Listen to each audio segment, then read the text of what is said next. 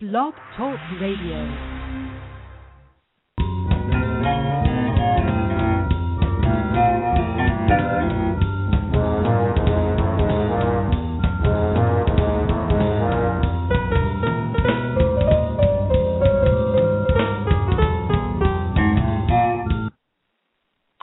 And that's our theme song for Let's Talk TV Live, written for us by a fan of the show who felt inspired at the end of the year um, and felt that I needed an actual theme song. So thank you, fan of the show, who is now asked me not to mention his name. So I'm not going to do that.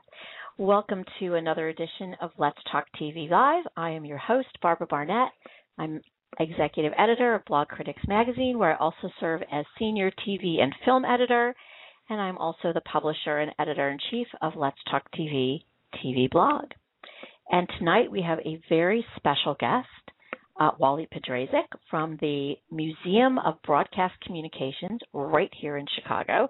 Um, I want to promo first, just really quickly. Tomorrow night, um, we're going to be doing a house show. Sorry, I've been off the air on Tuesday nights for a couple of weeks, unavoidable circumstances. But tomorrow night, we're going to have Andrew Holtz, who wrote the great book, The Medical Science of House MD. And we're going to be talking about the show from a medical point of view, and then we'll get back to our weekly rewatch.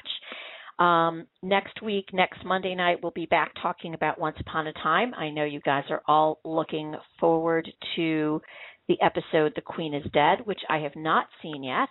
Um, and we'll be talking about that next Monday night. And the Monday night after that, um, we'll be on the air to talk about The Miller's Daughter, which I have seen, which is the next episode. But um, on Tuesday night, instead of my house show, I will be welcoming to the show Jane Espenson, the wonderful uh, TV writer who's written for Battlestar Galactica and Buffy. She's most known for Buffy um, and has been on the show a few times, and she's become a great friend of the show. And uh, she'll be on to talk about her Once Upon a Time episode, The Miller's Daughter. So, um, some really exciting things coming up. Um, Wally, welcome to the show. Well, it's a pleasure to be here. We we spoke a little bit before the show, but it's been a couple of years since we were on a panel together talking about House of all things Of and all and things. things medical. and things medical and things TV-ish.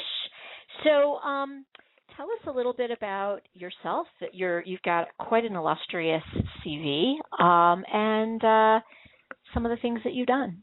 Well, a little little bit of uh, background since this is a show about TV. Um, I've done I've co-authored ten books with uh, a Northwestern college friend of mine, associate uh, Harry Castleman, and they're a mix of pop culture topics. The ones most relevant to our discussion, of course, are about television. And uh, the latest book is the uh, expanded, uh, revised edition of Watching TV: Six Decades of American Television. Uh, it's a season by season story of television. And I say season by season, I mean going back to like the 1944 45 season Cool. uh, going all the way uh, through to the uh, uh, through into the 21st century. Uh, well, I best describe it is that each chapter is a season. There's about 70 chapters, and if you want to just say I don't know anything or don't care anything before 1960, start in 1960 because each one is self-contained. You want to start on page one and go all the way through. It also flows that way, and it combines uh, narrative text with a little bit of uh, timeline highlights. Uh, we call them the date boxes. Have some pictures and schedule fall schedule grids um, for each of the seasons. Um, and uh, another way of telling the TV story is at the Museum of Broadcast Communications, which uh, is coming on the first anniversary of, of when it opened officially in its new home in Chicago Yay! at uh, 360 North State. You can go to museum.tv to uh, get a little bit more information about um, what's going on there in general, spe- uh, special events and all. Uh, but I did the um, 125 panels of genre TV history, um, which can be read in any order whatsoever, because that was my charge. uh, each one about 110 words or so. So you can get um, basically a real sweep of TV history by genre uh, when you come to the uh, TV floor uh, of the museum, and then the floor below that is uh, focusing on radio. Cool. Very cool. Good stuff that you're involved with. Very good stuff. We actually spoke um, on this panel was at the University of Illinois. It was almost exactly two years ago. Mm-hmm. Yeah, wow. T- time flies. I know. Well, um, House retired uh, since, since then. Yeah, we'll get to that. so, um, have you been? A, I, I grew up with medical shows. My mom was an addict of, of medical shows. Um, she was a big soap opera person, but she was she was I think she was in love with Ben Casey, to be Ah. honest. And so I would, uh, if I wanted to actually like you know like hang out with her, it would be to watch medical shows because that's what she was doing all the time. Um, so my my love affair with with the shows probably doesn't go back quite that far. I mean, I remember Dr. Kildare and I remember the nurses and Zina Bethune. and um but my my thing with medical shows probably started in the 70s, I would guess. Um are you a big medical show fan? Hello? Uh-oh. We have lost our uh our guest. Oh, and here he is again. He kind of disappeared I into the ether. you. Oh my gosh, what happened? I have no idea. Uh, That is it just so weird. it just stopped. But you were starting to you you were saying that um uh you you and your mom would watch Ben Casey Yeah. and and, and you used the term soap opera. yes. Um and and you mentioned Ben Casey and and uh it got me thinking about of course one of uh the hooks I've always thought of for for medical shows is they draw people because of course they are often soap operas yeah. because what could be more engaging than a life and death struggle that does not involve a shootout at the OK Corral? Right. Um, right. And uh, so, so people uh, are really involved in life and death decisions, either as doctors or as patients. Right. Um, Right. And one of the things I find really interesting, and I think what's unique about medical shows, that as opposed to crime dramas or uh, lawyer shows or any other genre, is that everybody gets sick. Everybody sees doctors. Everybody once in a while has to encounter either themselves or a family member in the hospital. And we don't um, we don't necessarily all see lawyers. We don't, hopefully not, get involved in the in the crime, you know, in, in the police drama, but we all get sick. So I think that's kind of a unique thing for us. and uh we're all sort of on the edge of of of mystery but a different kind of mystery Mhm. you know you walk in saying i'm feeling this way and self diagnostically i think it's x and Yeah. part of what unfolds in these shows is solving that mystery. Uh, preparing for this, I, I went looking for one of the earliest medical shows, an episode of that called Medic.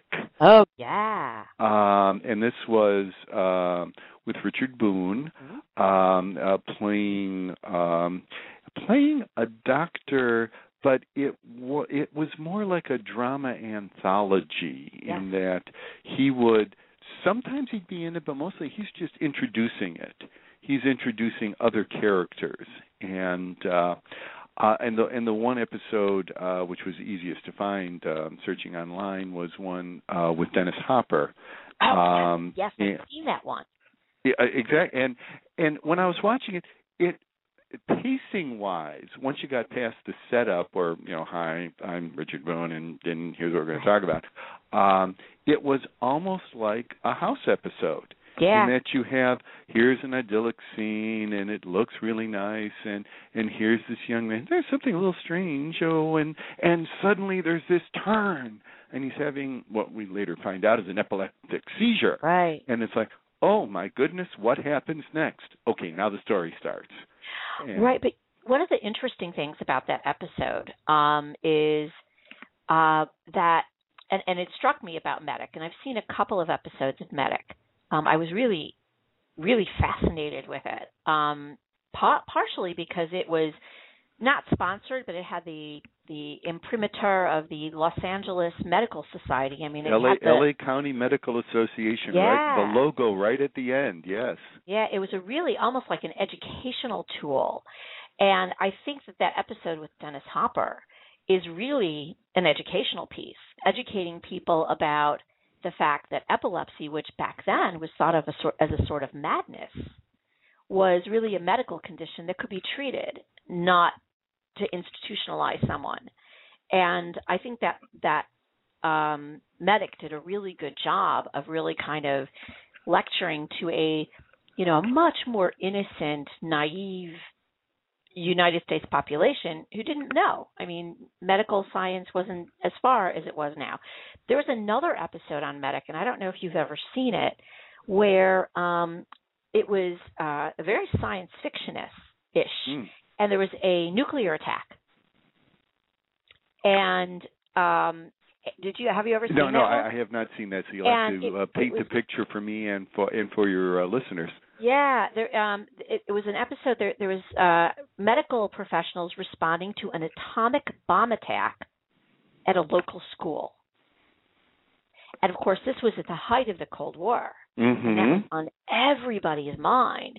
And they were so overwhelmed and here that people thought they were really prepared for this sort of a a huge emergency and finally and ultimately they realized that you cannot prepare for this for something like this is so devastating um, that you can't prepare for it and it was actually a really bleak and very uh, i thought would be something that would be hugely controversial for that time because it was really quite anti nuke in its own way. Uh, Well, the thing that it's, it's easy for us to um, uh, for, uh, forget is that uh, the thing about the 1950s is they took their the, the creators took the charge of doing serious drama very Yeah. seriously. Oh, uh, yeah. Yes, you had your eye- you know, look, the I Love Lucy's of the era paid for everything Mm-hmm. but but something like a dragnet which was uh, i'd say the the the the, the creative cousin uh to medic in that it was based based in quotes on um names changed from official uh police uh files of Los Angeles and so medic just uh, of course was the same type of thing Right. um, and if you look at these uh, starkly black and white, not because they were trying to be noir. I mean, it was that's what they could afford, and that's Right. what they were doing.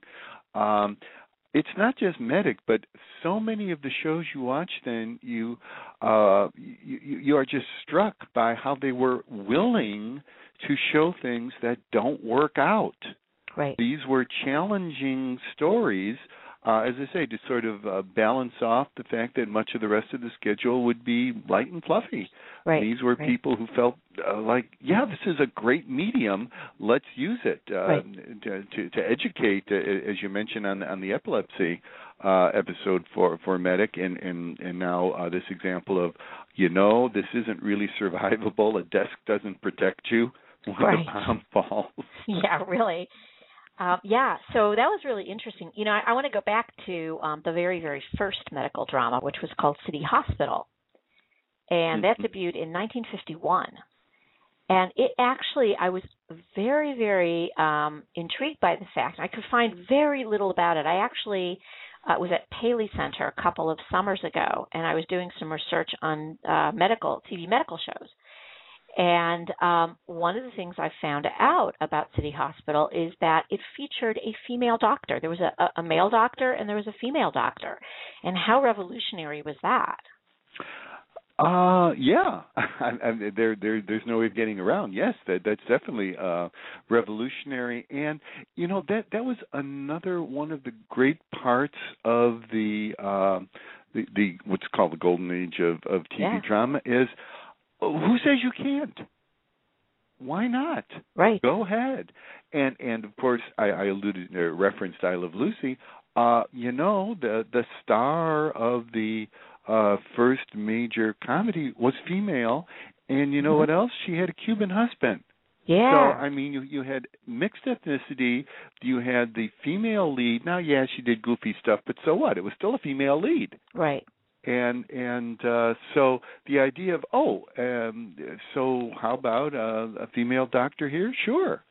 Um, now, back then, uh, let's see, what it only ran what about a season or so, season and a half, something like Yeah. that. Yeah. Um, Didn't run very long.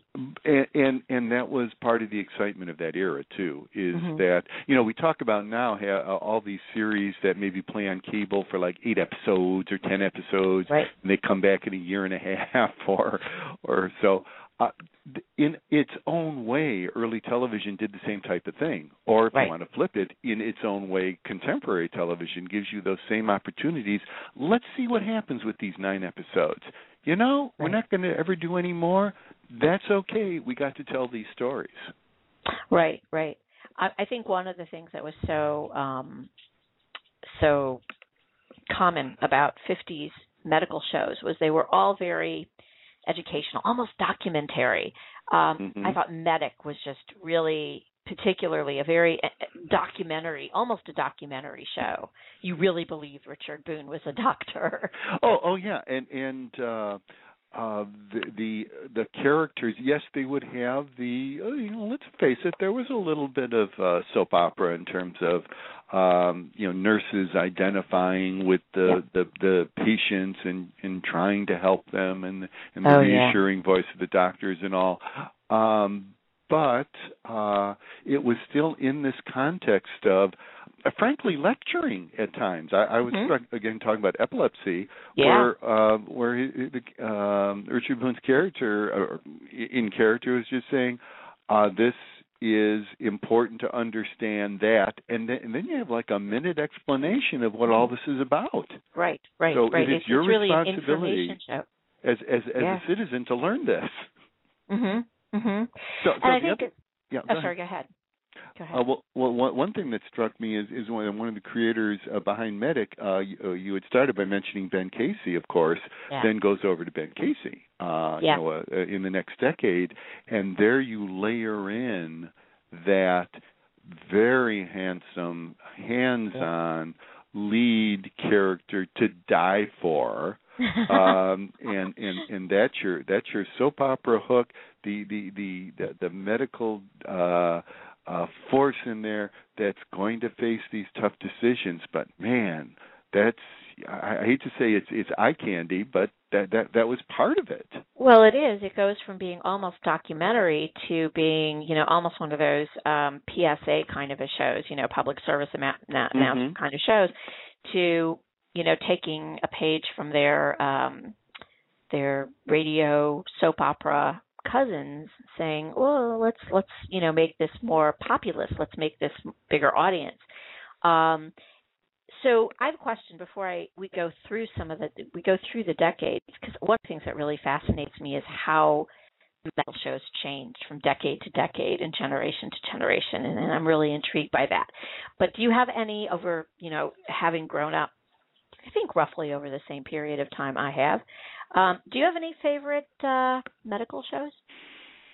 Yeah, you know, um, to, uh, to, to be honest, the, the uh, there was always the question: Kildare versus Casey, Oh yeah. basically, and um, so so uh, I was probably more a Kildare guy. Um, maybe uh, even back then I, I knew that he had uh, deep roots, but I'm going to throw a kind of a curveball to you. Uh, right around the same era, you know what medical show I liked? Hmm. Hennesey.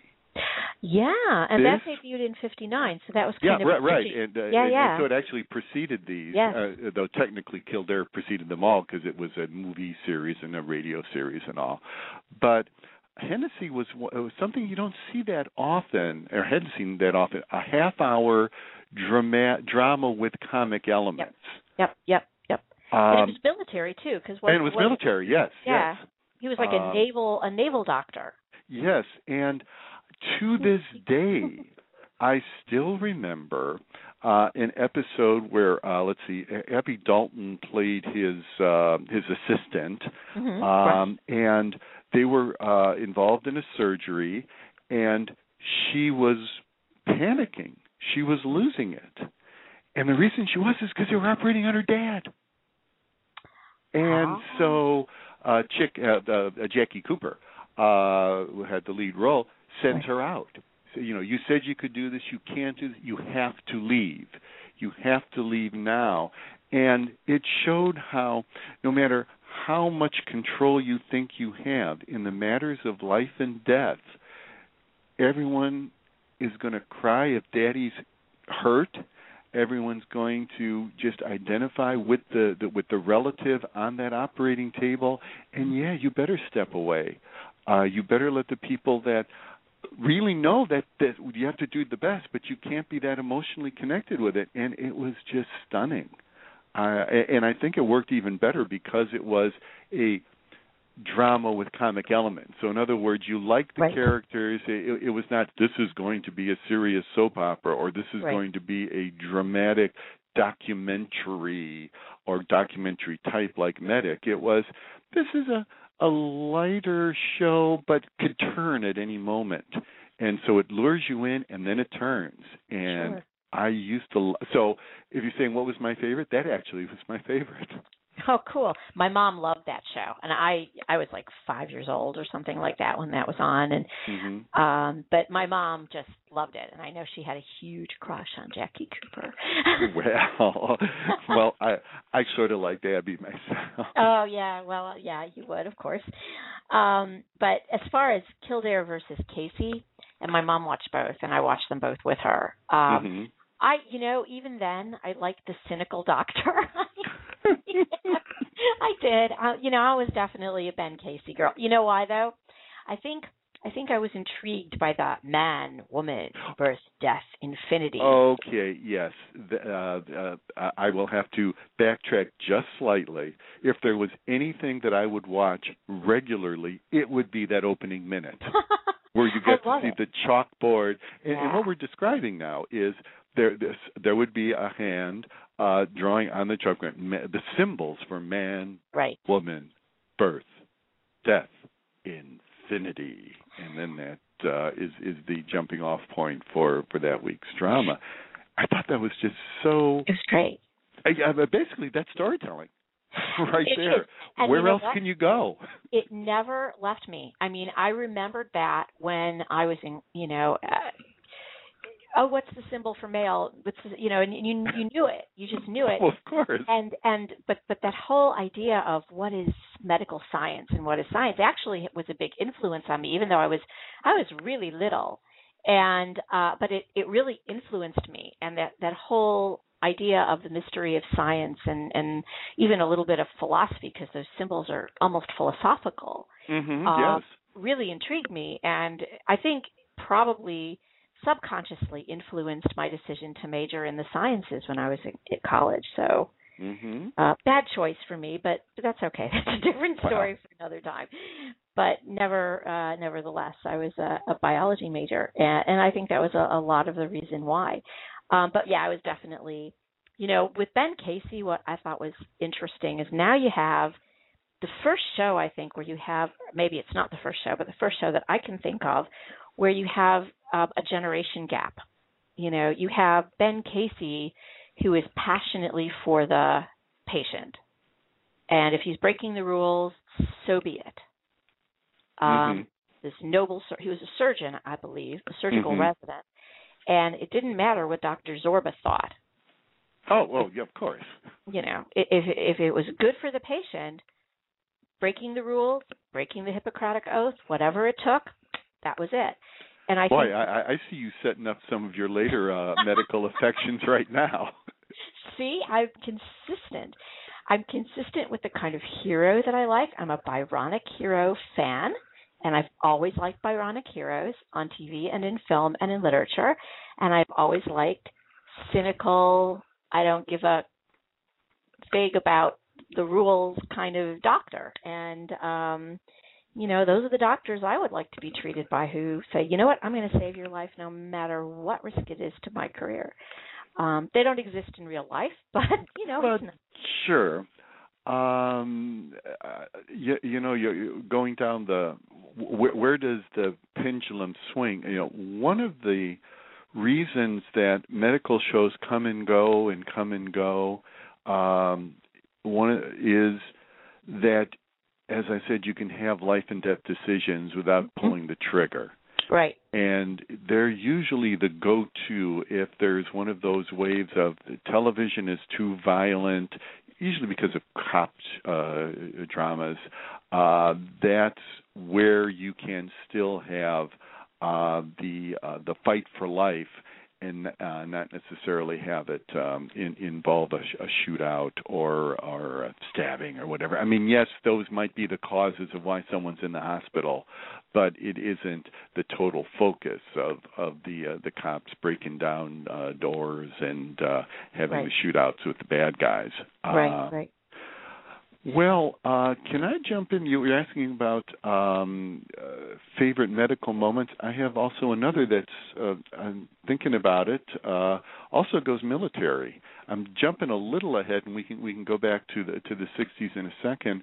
But Mash. Oh, And- I'm, I'm going to get. I want to. I want to spend a lot of time on Mash, so I'm going to get there. Oh, okay, you're going to get there. All right. Well, we'll put that aside because we still have to to go through. Um, they're they're still uh, you know like Marcus Welby and all. Yeah, yeah. I'm. I'm going to get there. I'm to. We're going to waltz through. So we have Dr. Kildare. Okay. I'm going to Yeah. skip things like the Bob Newt, Tom, Dick, and Mary. Oh, but I would do want to make a mention of the Nurses, which which premiered in '62. Mm-hmm. And what was interesting is there was a huge amount of controversy because doctors, the AMA, were very upset that there was a show that featured nurses so prominently.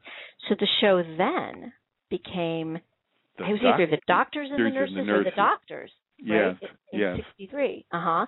And that was because and I remember, I vaguely remember my mom like saying, "Yeah, oh, why are they doing that?" and and da da da da.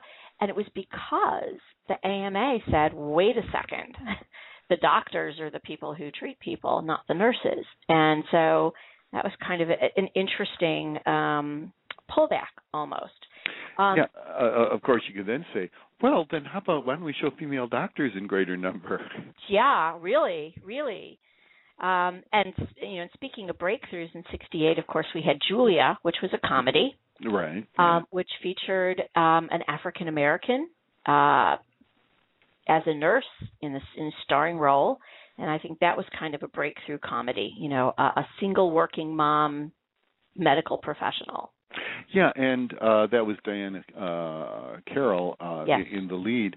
And um that was when you talk about breakthrough, it, it's it's hard for us uh, perhaps to appreciate in, in today's television and general media context, but there was a long period uh, where there just were rarely African American characters Yes. and certainly not as carrying the lead of a series. Now there are always exceptions. I mean, uh, mention the decade and Bill Cosby is an exception that you you Sure. come across repeatedly. Um, but um, it's all right. Let's quote take a chance uh, with um, this type of casting, and Mhm. and it was um, about as uh, I don't think it was a, I don't think it was a coincidence that you had something that was medical and professional. So it was saying, look, we are going to have a story here which is it's going to be controversial enough to start with. Uh, so we don't want to have uh, us being accused of having negative portrayals. So Right. this is going to be a real professional. It's not going to be uh, like this was not the time to introduce Sanford and Son, uh, for No. example. No, no, So- no, no. no. Uh, so so so that worked uh, well. Uh, uh, it was on for a couple seasons. It it did not become uh, a, a breakthrough definer, but you need the first couple to get things going. Right, right. And then the next year after that, we had Medical Center debut, hmm which was really a, a transitional kind of a series, I think. Um, again, it did not hesitate to go after controversy, and uh, there were a couple of episodes actually interesting. First episode. Um, and I watched the series. I had the opportunity to review the first season DVDs hmm uh, for Blog Critics, and I watched them, and I hadn't seen them since I was a kid. And here you have the very first uh, episode of a it was a, a football player, a college football player, who was being an African American kid who had this ticket out of poverty, but he was sick. And the doctor, you know, Joe Gannon, uh, said, you know, you, you really shouldn't be going out there, and he insisted, and and if he, you know, if he gets his college draft, you know, his mother is going to be fine. So he goes out there, and of course, he gets sick, and he has to be treated. Um, and as I was watching it, I was like, wait a second, they did this on House last year in the episode Moving the Chains. And which moving the chains, you know, like the football term. Mm-hmm, mm-hmm. And it was it was exactly the same story. It was, and I couldn't believe it because this is 30 years, not more, it's more than 30 years. It's 40 years later, and here they have the same exact story uh, the same exact, not the same medical condition, sure, but the sure. same sociological story. And I thought that was kind of cool. But another thing that they did in the first season is they attacked abortion. Mm-hmm. And of course, this is you know, 1969. This is pre Roe versus Wade. And there was a disagreement between Gannon and a female doctor about whether this patient should get an abortion. There was an illness. She, she was sick. She was going to die. Gannon thought she was going to die if she carried the, the, the baby. It was second trimester. And um, ultimately, she decided to keep the baby. But I thought it was fascinating in that sort of pre Roe v. Wade environment to be talking about something like abortion. Well, I, I, would like to point out, we're going to vary just slightly from medical. You, you would have seen the same thing in uh, in the TV show The Defenders too, yep. which was yeah. E.G. Marshall, um, uh, Robert Reed, uh, and that was at the beginning of the '60s till about the mid '60s, mm-hmm. and a lot of the reason that you would see such topics tackled is um, you did have folks that uh, were proud of the golden age of TV drama the, uh, from the 50s. Some came directly from it, frankly. Mm-hmm. And so they said, "All right, we'll do a TV series because that's you know drama anthologies aren't working. Um, that uh, though they would become the movie of the week for for a long stretch too, uh, sort of drama anthologies in disguise. But under a regular series, because you would have the guest characters, well, there's your drama anthology. They're the characters you actually are never going to see again. So you can really push some of these issues to mm-hmm. the front. And because they involved characters other than the main ones, that right. is, the, the heavy duty decision was probably not going to be from from the, the lead doctor. I mean, that would be involved in, in, in the execution mm-hmm. but it would not be the person who was the reason for having the decision in the first place. You could right. go places. Right. And right. uh uh, and, and I there, there was also, as I said, a great deal of pride in look what we can do. Yeah. Look what we can do on on, on television, and um, I, I know every generation uh, has a tendency to think that they invented it from ground up, and in effect you do because you know uh, as NBC used to say, uh, if if you haven't seen it or done it before, it's new to you. E- e- Right. Even if it's uh, a, a, an actual rerun, but it, it shows how that some of these stories, some of these themes are timeless, and that they do uh, translate and can get reinterpreted from decade to decade, and that's really exciting. Yeah, and and the issues change. You know, the Mhm. the, the the controversial issues change, and you know, one of the things is um, as these issues bec- is come up, whether they're political or whether they're just societal, is they're almost because TV is continues to be, but certainly was, especially very popular shows, was a real like shared American experience. Mm-hmm. Um, they really provided that sort of talking point, that water cooler talking point for talking about these issues that sort of, um, you know, kind of maybe influenced people's opinions and almost was a precursor to some, you know, different societal changes that happened, I, I think, in some ways.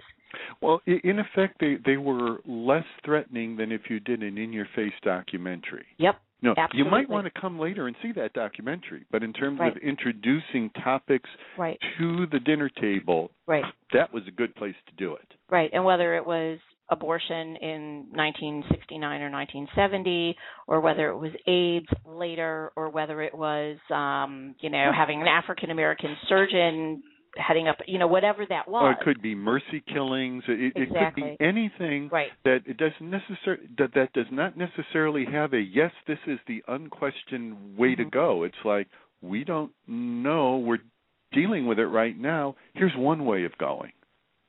Yes, absolutely.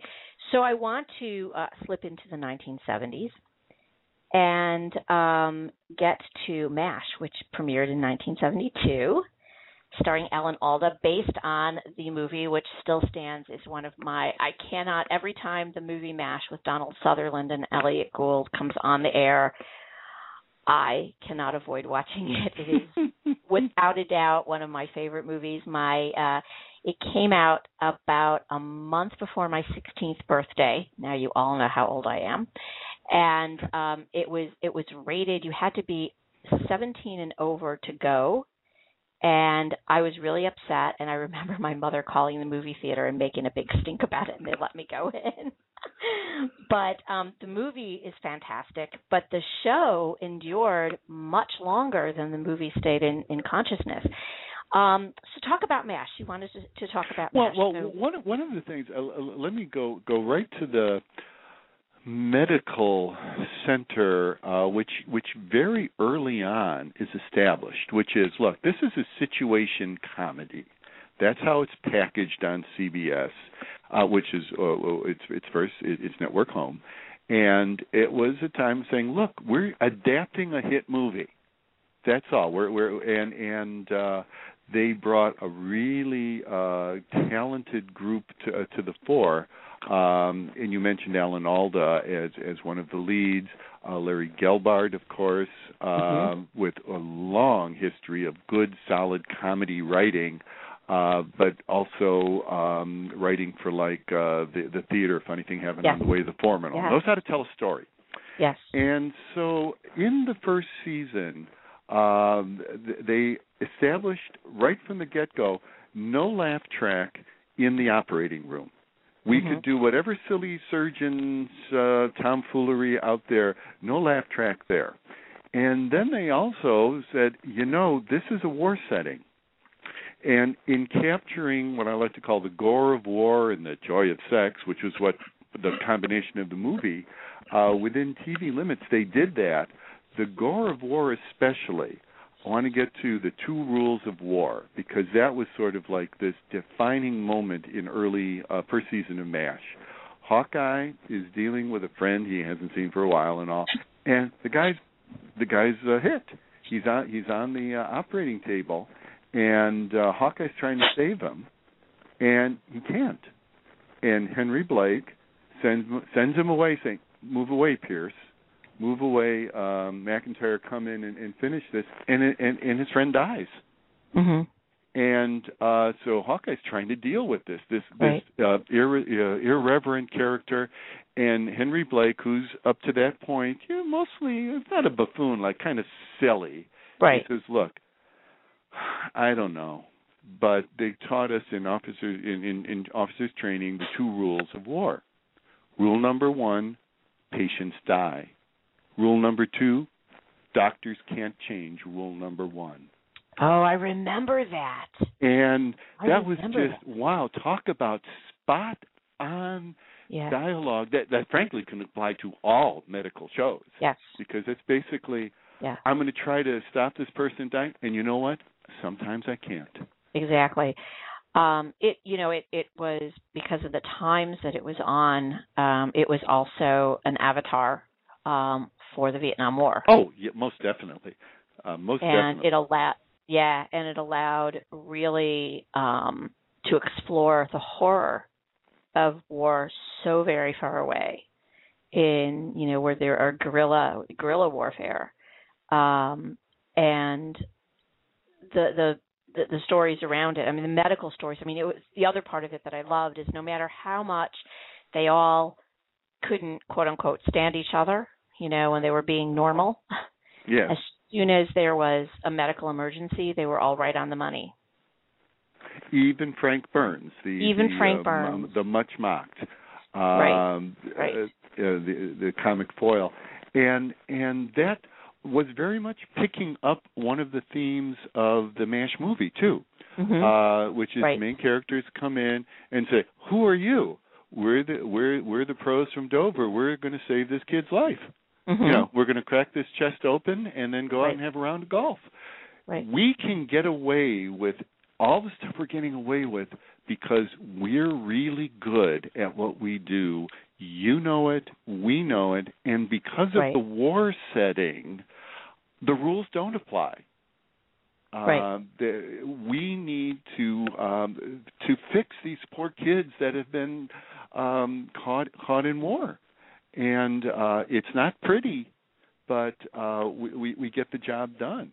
Right. And it Uh, doesn't matter if they're whose side they're on. They're oh, still exactly. human right, life. Right. And that was a huge I thought that was a huge important thing that was a source of conflict. Oh yeah. Um, you know, within the medical staff, especially with Frank Burns. Um, and uh, not so much with with uh um Winchester. Or, Winchester, thank you. Yes. Yeah. Um, well, there there there are different phases of Mash, obviously, Yeah. and uh but but the first oh I'd say the first oh four to five seasons as long as Larry Gelbart was there, it was still the embodiment of the movie now done Yeah. a hundred times over. I mean, you know, you know, re- really taken to a whole new level using the medium of TV to Mm-hmm. tell stories um, in these self-contained 30-minute units. Uh, and thereafter, it, it became a different, still good show, but Mhm. it became a different type of show um, uh, further on because uh, they were getting farther and farther away from the uh, analogy to the Right. Vietnam War and Right. pretty much making it um, a, a drama anthology, but with many reoccurring characters. Oh yeah, they were great. Uh, I loved Sidney when he would come back and forth, the, the psychiatrist, and um there were just a lot of great recurring characters and changes of characters and deaths of characters. Yeah, and and and you could see death, and you could see uh, one, one of to, to, to skip ahead to, to the to the finale, um, which was focused very much on on uh, Alan Alda's character uh, Yeah. dealing with a with a death that he saw that he had been part of. He, the healer, had been the the, the cause of a death. But what what moved me um, equally was you mentioned the character Charles Winchester. Charles Yeah. Winchester took some. Um, he couldn't speak a word to uh, some some prisoners, uh, some, some Korean prisoners, but they were musicians, Yeah. and oh he had yeah. such a deep, deep affection for them, yeah. and they didn't make it. Right, I remember that. It was, it was. I just loved that show. There was just so much in that show. I could go on talking about Mash Well, let me do a quick quick footnote on that, and to show how the, the the the setting of war helped it do so many things that you couldn't do in other settings. Mhm. Uh, when they did Aftermath, um, one of the reasons that had a really hard time working is that you didn't have people under the gun, not by their choice, right. far away from home having to deal with Right. the army bureaucrats etc your inclination watching Aftermath, which was uh, a number of the characters back home not alan alda but um uh the colonel potter and and father mulcahy and, and Right. uh, klinger uh you know the reaction was well you don't like it leave you know it, Right. it, it didn't have that same i'm Right. trapped here so we've all got to work together it's instead well you can go wherever you want because cause you're home now and and and and that cut cut off some of the uh the, the storytelling style that had worked so well uh right. in It, it mash takes it takes some of the intensity away from it. yeah, exactly Yeah. uh, yeah. Um but I want to I want to go on a little bit. I can't believe we only have 15 minutes left. oh my goodness Oh my okay. gosh, this is like. I just wanted to make note. Um, another 1972 show, Emergency. I was having a discussion with a friend of mine who's the dean of a medical college okay in Michigan, and um, he says, you know, one of the things about medical shows is it affects medical students. It affects Mhm. the things that people want to go into. And he gave me the specific example of emergency. And he said, after that show made emergency medicine so sexy, Um, even you know with, with the paramedics and all that. Sure, I mean, right, right. It, was, it, wasn't I mean, it literally was an emergency setting. Yeah. It actually um, meant a, a like a huge tick up in the number of paramedics that would train, but also turned people on to emergency medicine. And the other thing that my friend said to me, he says, you know, gone are the days of Marcus Welby and internists. Everyone wants to be the specialist that's so sexy on television. Mm-hmm. And it's had a real negative, in some ways, a very negative impact on um, medicine and medical schools. Uh, I thought that was a really interesting observation. Um, I want and to. actually, and actually, you touched on to Marcus Welby, whom we kind of slid, slid over, and did. part of it is because, uh, frankly, he wasn't that dramatic. You know, No. it was, "Hi, I can take care of things, and I'm I'm the wise general practitioner, family practitioner, and you know that's actually whom you and I would love to have as our doctor."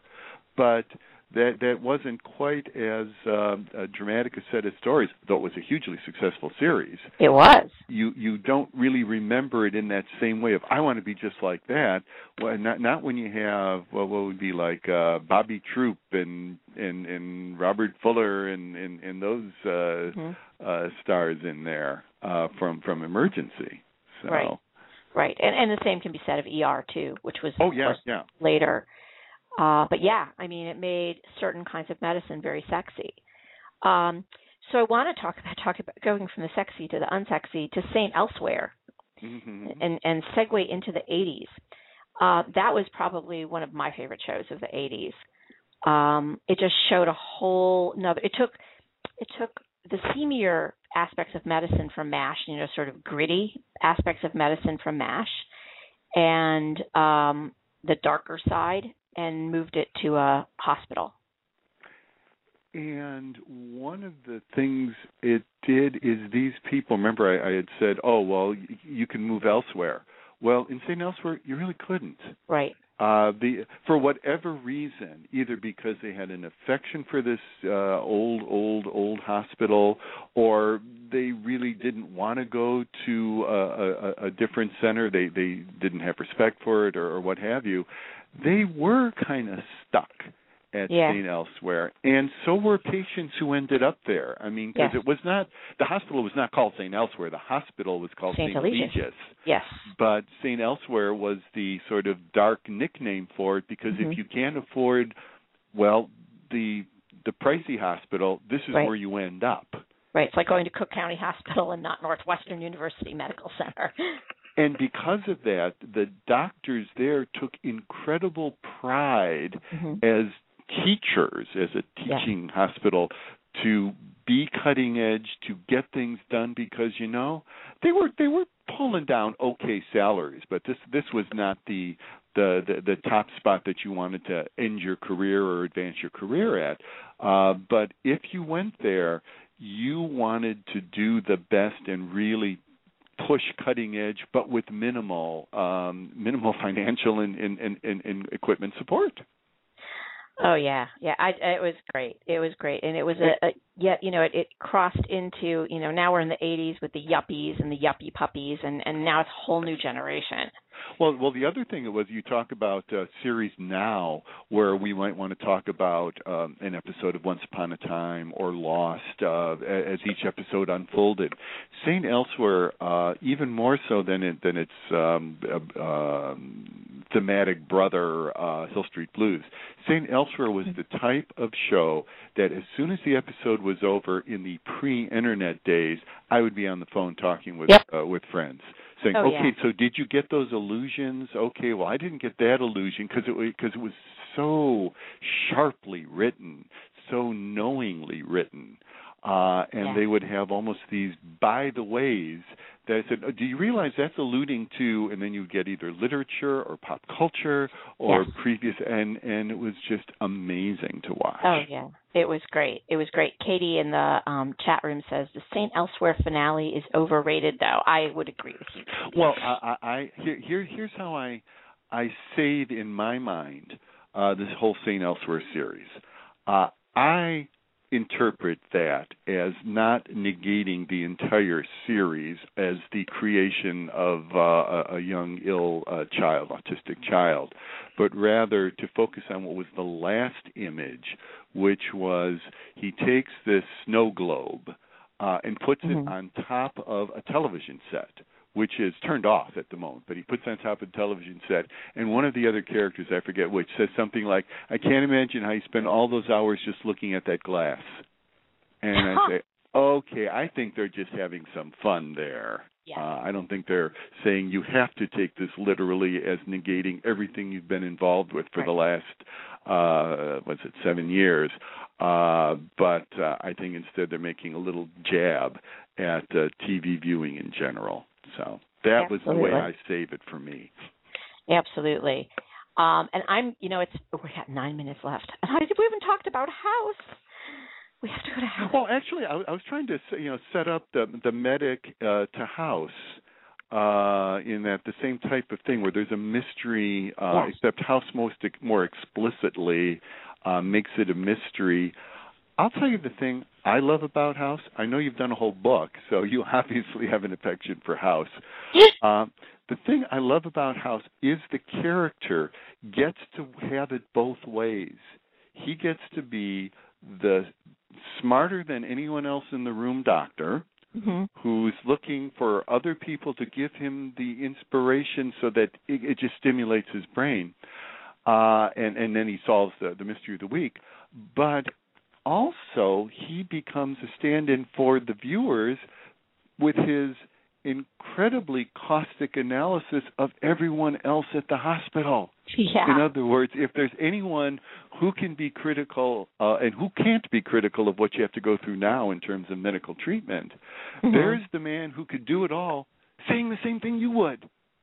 Exactly, exactly. I mean, I think one of the things that I found compelling about House um, was a character, and and for some of the same reasons that you say, but also, um, you know, the passion that that character had for saving the life of the patient.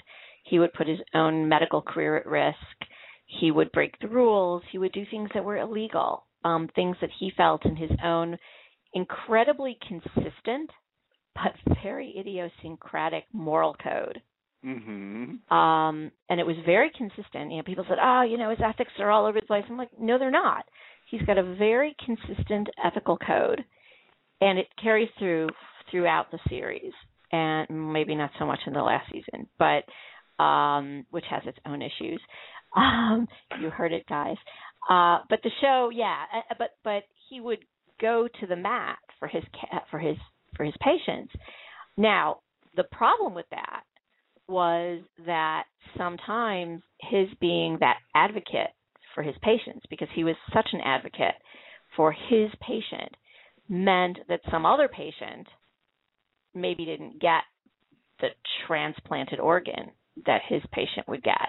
And there's an episode in the first season where there's a woman who's a bulimic and she cuts herself. She would be a uh, definitely would not qualify for heart transplant because of her emotional issues.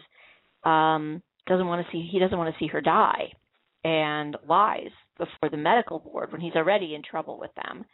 Um, he lies to the to the hospital transplant committee to get her the heart, um, and it saves her life.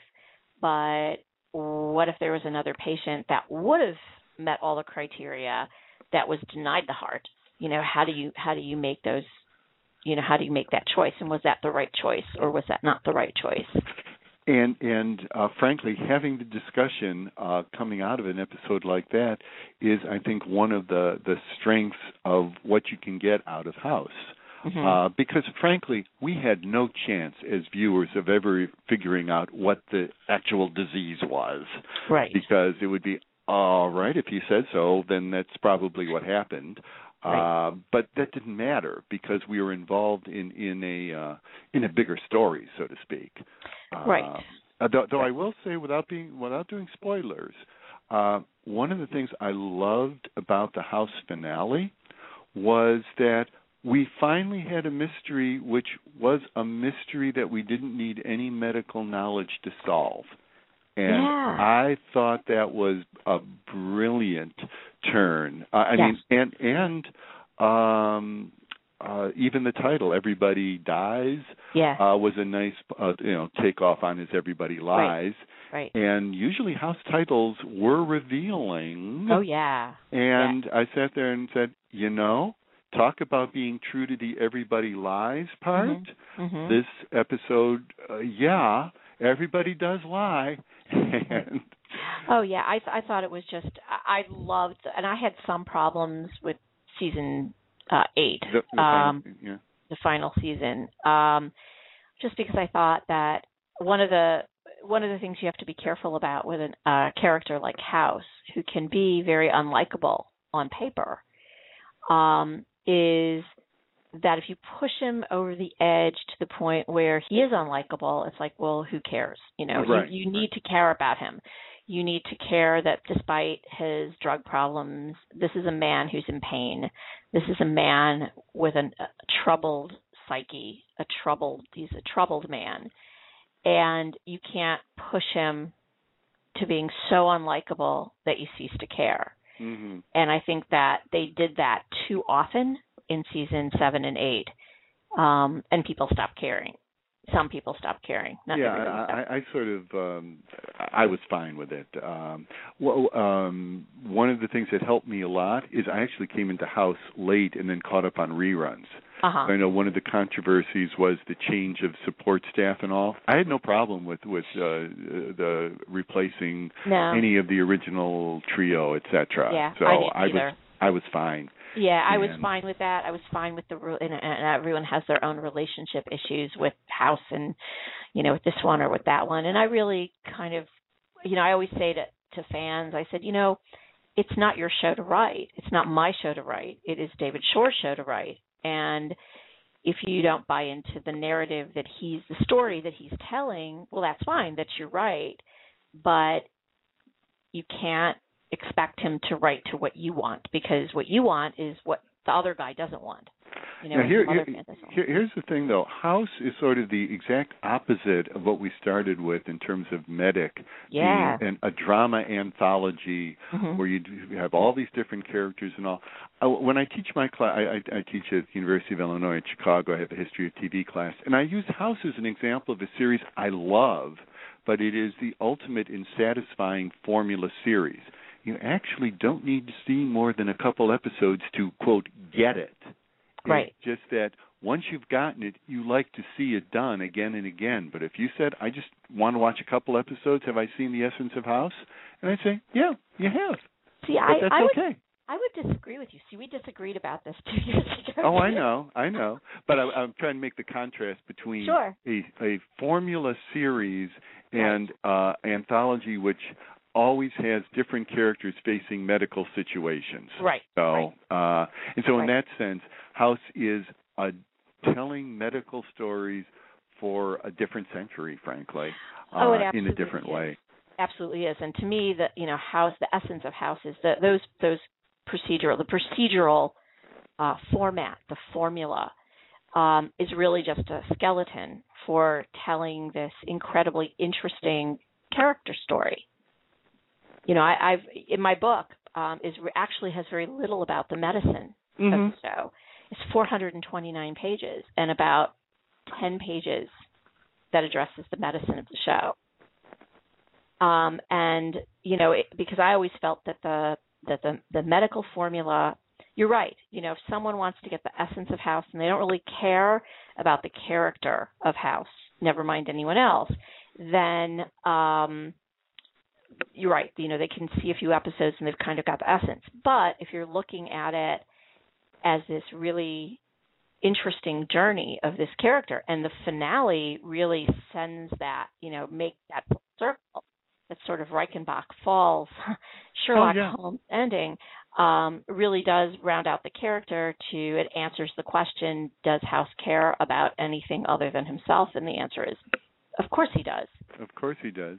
Yes, and and frankly, he cares cared about basically the only character I really, really deeply cared about besides House. I liked a lot of the other characters, but my God, I loved Wilson. Wilson was a great character. What a great character. And riding off into the sunset. And we're going to need to ride off into the sunset um, because we are just about out of time for another episode of Let's Talk TV Live. This has been so much fun. Well, it's been fun for me. I invite people to go to museum.tv to hear about the Museum of Broadcast Communication and watchingtv.org to hear about my uh, my book Watching TV. Absolutely wonderful, and everybody should do that. Um, and I'm looking forward to coming down to the museum and seeing the new digs. Well, uh, we look forward to seeing you. Thanks so much, Wally. Thank you. Okay, take care, and thank you everyone for tuning in tonight. Tune in tomorrow night when my guest is going to be Andrew Holtz, the author of The Medical Science of House MD. See you guys next time. Bye now.